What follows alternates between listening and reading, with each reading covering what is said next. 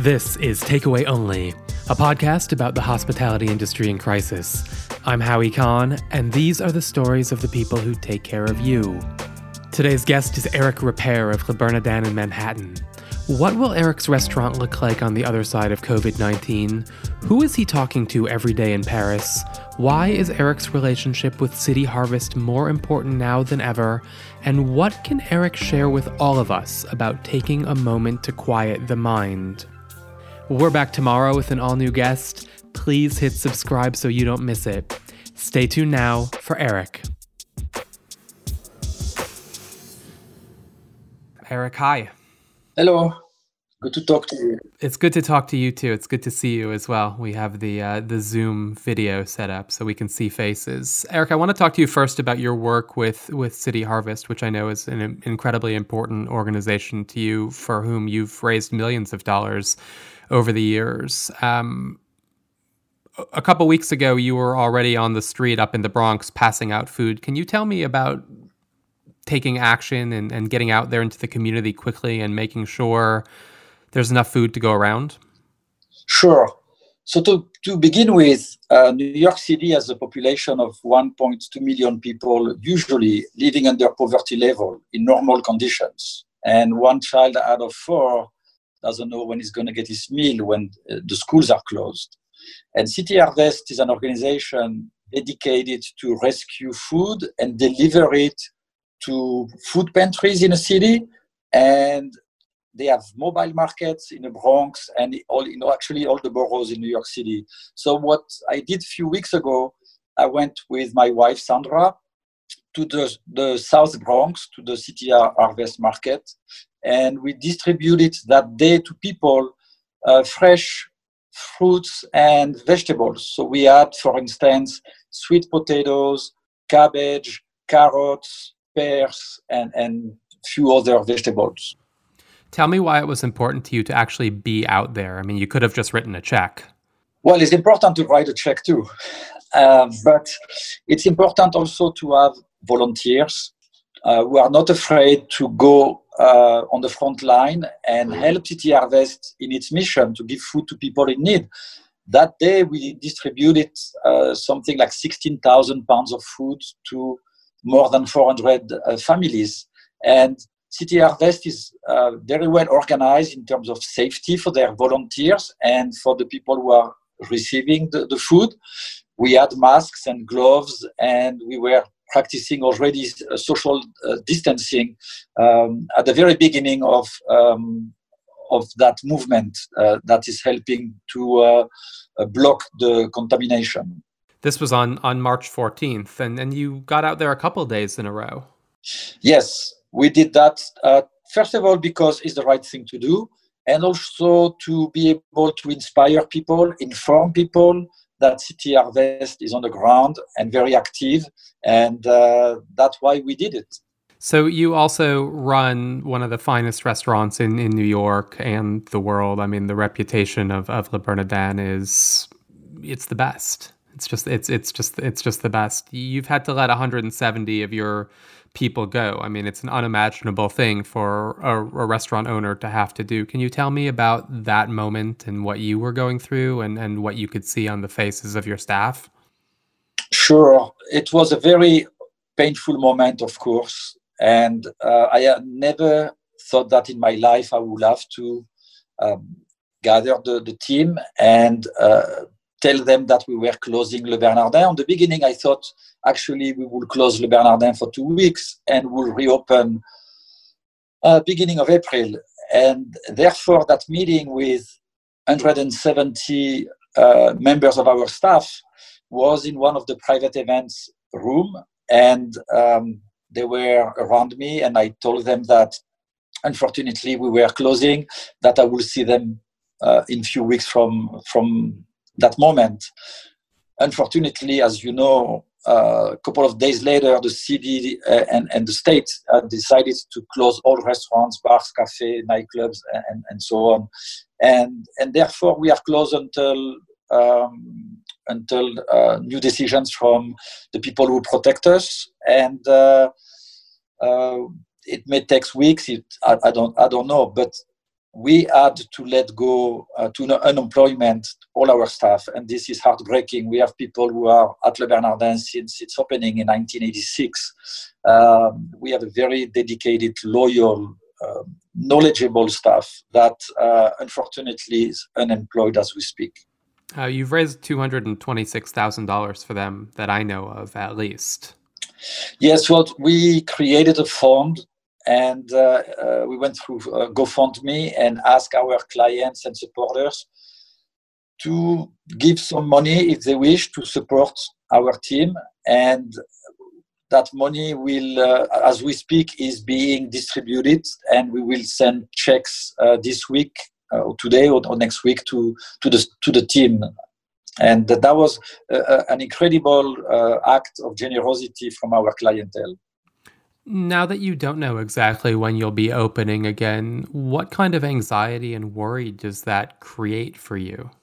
Well, it's a huge concern about when we are going to reopen. And the concern is how many people are we going to be able to feed uh, in, in the dining room? Uh, are, are, are, we are are we going to have um, limitations by the government saying you cannot have more than 20 people 30 50 people obviously we're going to have to space the tables I, I don't know yet if we will be able to have big tables or only tables of two, or I'm, I'm not sure about all those um, informations yet. But anticipating those um, challenges, I think we're going to have to unfortunately reopen Le Bernardin with a much smaller team than what, what we had when we closed. We were full speed and we were packed every day, uh, lunch and dinner. We are going to start again from very, very small amount of clients and, and grow from there. So it's, it's tough for me because I'm going to have to um, keep a lot of people still unemployed and uh, have a very small team surrounding me uh, to open the restaurant again taking seats out of uh, a fine dining restaurant where the margins are already fairly thin is not an enviable proposition. How do you think fine dining is going to have to adjust and, and change as you come out of this into a recession or a depression? Well, it's uh, it's something that I, I'm asking myself on a daily basis obviously fine dining is going to have to reinvent itself. And i am thinking about um, what could be the next le bernardin uh, when we reopen for maybe a few weeks few months uh, until the restaurant is busy again. But it could be a very limited menu compared to what we used to have before. And um, a much more casual service because we can't have that many waiters um, around the tables. The menu will be probably dictated by what we can uh, gather for the restaurant, and and it could be something like a choice of three to five cold appetizers, hot five hot appetizers, five main course, five desserts, something like that and maybe run one testing menu that's using some of the recipes from um, those those offers and uh, and start like that and and see um, and grow back to a, a, bigger variety of items on our menu. The, the, the, the, service will be much more friendly because i think we will have uh, much more time to have a very close relationship actually with the, the clients and um, and I think the supporters that will come back to Le Bernardin will be people that know us and like us, and it will be probably like a very emotional reunion. I do think, you know, for a fine dining restaurant, one of the very special things about Le Bernardin is you do have a lot of regulars. You do have people who have been coming in there for 10, 15, 20 years on, on a regular basis. And it does feel more familial than a lot of fine dining rooms do. Yes, and we are receiving a lot of support uh, from those clients that actually sent money to to uh, help our staff and send us a lot of emails of support and uh, call us and send us messages and, and so on. So we we are keeping a good relationship uh, with that clientele and supporters and friends that are extremely loyal to Le Bernardin, and they are telling us that as soon as we open, they will come back. And of course, it's reassuring, and um, we are we are blessed to, to have those those people supporting us. You want to hear my idea to help Le Bernardin's revenue stream? Sure. Salmon Rillette subscription program. Ah, that would be a good one. Where you sell direct to consumer and people can just subscribe to get one jar of salmon rillette once a week or once a month. And you can send it all over the country because it keeps, and I guarantee you people will pay. I would love to do that. It's a great idea. I, will I'll give you the credit. I don't need I don't need the credit. I just need your restaurant to to prosper. That, that that's all I care about. Um, Bernardin has a series of secret weapons in terms of things that make it really special, and I want to talk about a couple of them. Uh, one is is your suppliers, who you've painstakingly picked over a number of years. How are you communicating with them, and how are they getting on, not knowing where to send and sell their very specialized products right now? Sure we have a great relationship from, uh, from our with our purveyors, and um, they have been very helpful. So what we did when we closed the restaurant, we um, we have a lot of small purveyors that are supporting Le Bernardin with their products, like uh, oyster farms, for instance. And what we did, we immediately made sure that we could support them and, and pay them before we closed. And then some big purveyors that uh, sell to us produce and uh, seafood, but on a larger scale, um, are supportive as well. I had discussions with them, and they said, you know, do not worry for now, we are fine. When you reopen, um, we will talk about money. For now, just stay safe and healthy, and uh, we wish you well, and we can talk, we, we can't wait for Le Bernardin to reopen. And we have relationship with those purveyors for 30 years and more. So it's it's a friendship that is um, actually right now uh, in action. Have you seen any of them flip to a direct to consumer model and, and trying to get their foods into the hands of, of people directly? Yes, we have seen uh, some of our purveyors going um, into uh, home deliveries. For instance, Baldor. Uh, Baldor has a lot of trucks in New York City, and you can see them uh, in, in, many other cities on, on the East Coast. But they, they used to deliver solely to hotels and restaurants. Now they are delivering uh, directly to people at home. But then we have purveyors like D'Artagnan uh, for, I mean, they specialize in, in, in, ducks and poultry and so on. They have done that uh, for a long time and Brown Trading, who sell fish to us for a long time as well, uh, send send seafood to people in their house um, as well. That's great. I just got some D'Artagnan uh, chicken yesterday. Actually, it's it feels good to support um, one of the other not so secret weapons is there's a you know there's another person at Le Bernardin to whom you refer as the boss of the restaurant, and I'm, I'm talking about Maguy Le Coze, your, your your partner.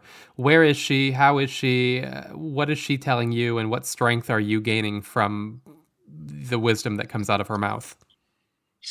Sure. So Maguy Le Coze is uh, um, the soul and spirit of Le Bernardin. She created Le Bernardin in 1972 in Paris and opened in 1986 in New York. As we speak, she is uh, in Paris in her apartment. And uh, in France, they have some very strict rules. You cannot even get out of your apartment and, and go walk uh, as you wish. You have to, um, you have a lot of limitations for that. However, she's fine, she's healthy, she has food, and uh, she's very patient. I talk to her on a daily basis at the end of the day. And uh, what I, I mean, I'm, I'm comforted by the fact that she's fine and she seems to be very calm considering how bad is the situation, not only in America or France, but worldwide. I think Maguy is I mean, I'm sure she wouldn't like me talking about her age, but she's in her, her mid to late 70s by now. And, and I think it feels a little bit uh, like having a much more stylish Winston Churchill type figure in your corner who can really provide perspective and motivation.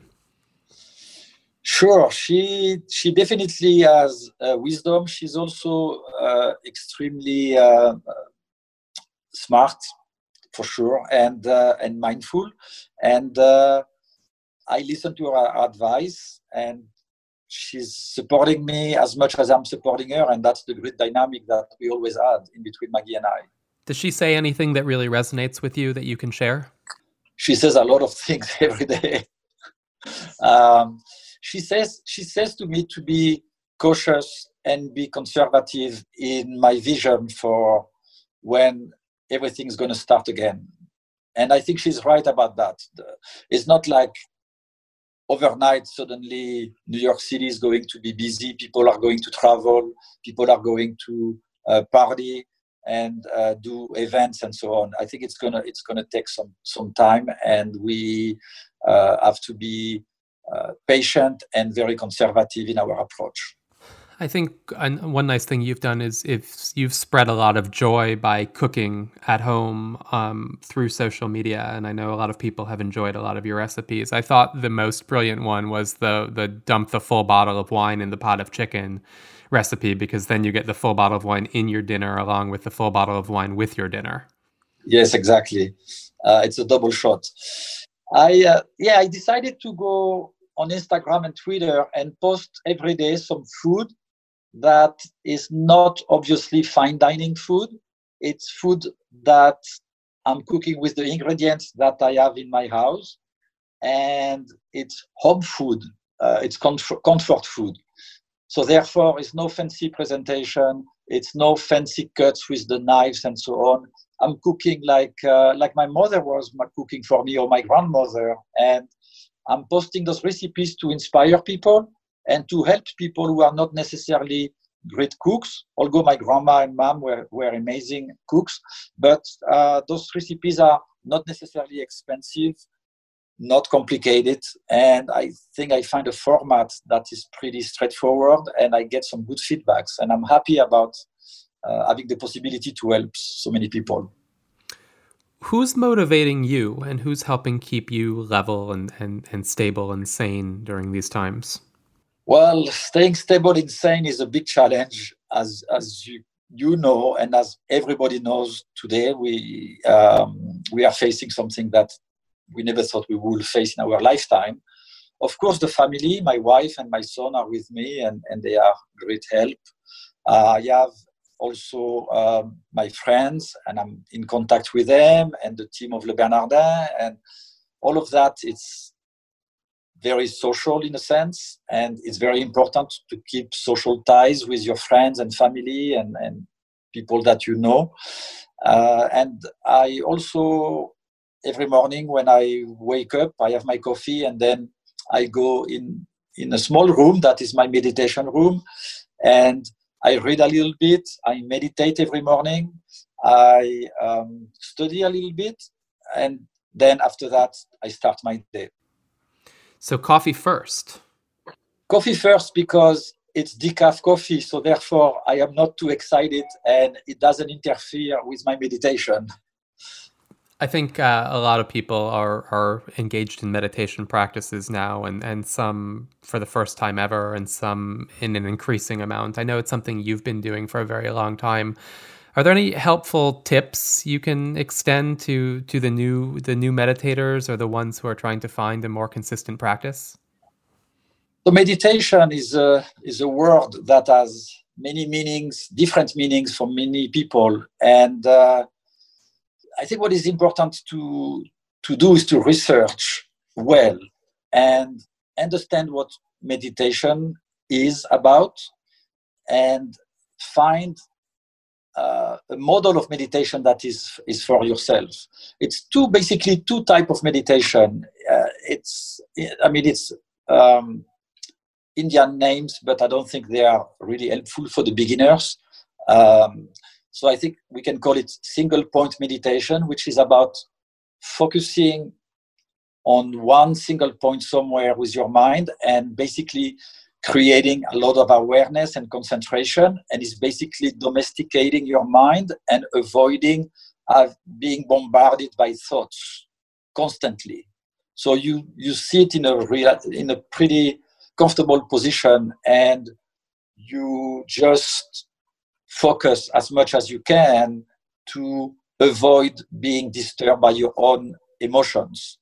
And then is another type of meditation that is basically uh, analytical meditation or guided meditation, where you can either way um, tackle a subject that is important to you, or you can um, create a scenario where you envision yourself being in a. For I'll give you an example, but it's not necessarily what what I will do. But you can find yourself protected in in uh, in a beautiful golden light surrounding you and you are at peace and so on. So those medita- meditations exist. They are uh, most of them are secular and not not religious which is important to know. And uh, they are i think helpful at, at, this time. I like the idea of being protected by a beautiful golden light. It's not a bad idea. It um, um, it probably has its own merits.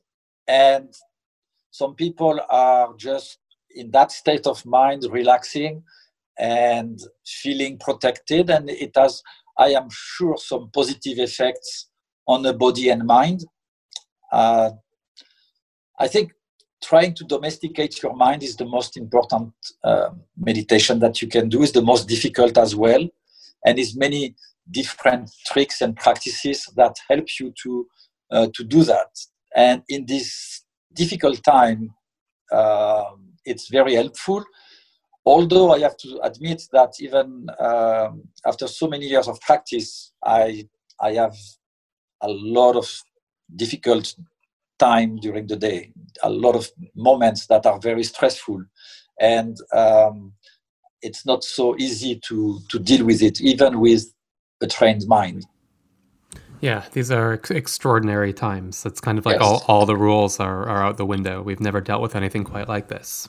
No, we have never seen. I never thought I would ever see that in my lifetime. Neither my my children or grandchildren. I thought we were immune from such uh, catastrophic uh, epidemic. Yeah, this, it seems like a story from another another era, and yet here here we are, um, part of part of history. Well. Le Bernardin has come through 9-11. It's come through the, the last recession in 2007, 2008. And um, I'm sure it'll come through this one too. Who knows in, in what form, but I'm, I'm excited to see it. Eric, the show is called Takeaway Only. Um, I'm wondering what your big takeaway has been living through this as, as a chef, as a leader, as a human.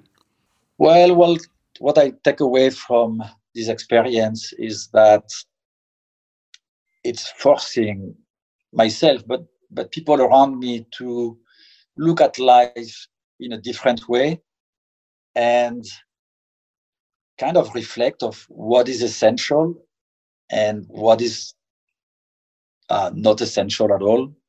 And uh, I think I'm doing that on a daily basis, but everybody that I know is is going through the same exercise. How many pairs of sneakers do you need? Um, right? I mean, and, and and we can go on and on and on. And what is important uh, in in with with the interaction uh, with people? Uh, I think this challenging time is giving us the opportunity to practice uh, compassion, generosity, to be helpful more than ever. And hopefully, we will uh, we will be in a better mindset after this this terrible thing that is affecting so many people. Um, obviously, some people dying as we speak, and it's it's terrible, and some people are suffering tremendously, and it's terrible. For the ones who will survive this terrible time, it's I think an experience that is negative now, but will have some definitely some positive uh, about the experience that we will have lived. Eric, I really appreciate your your perspective and, and guidance and your time and your time. Thank you so much for being here. Thank you, my pleasure. That was Eric Ripert. You can follow him on Instagram at Eric Ripert and you can learn more about City Harvest and donate at www.cityharvest.org. Thank you so much for listening. Takeaway Only is produced by Casey Kahn, Rob Corso, and me, Howie Kahn, for Freetime Media. Our logo is by Reynald Philippe at Beeples, music by John Palmer. Special thanks to Kristen Millar, Antoine Ricardou, Raphael Weil, and to the whole team at Welcome. Check out their important community building work at welcomeconference.org. We're back tomorrow. This is Takeaway Only.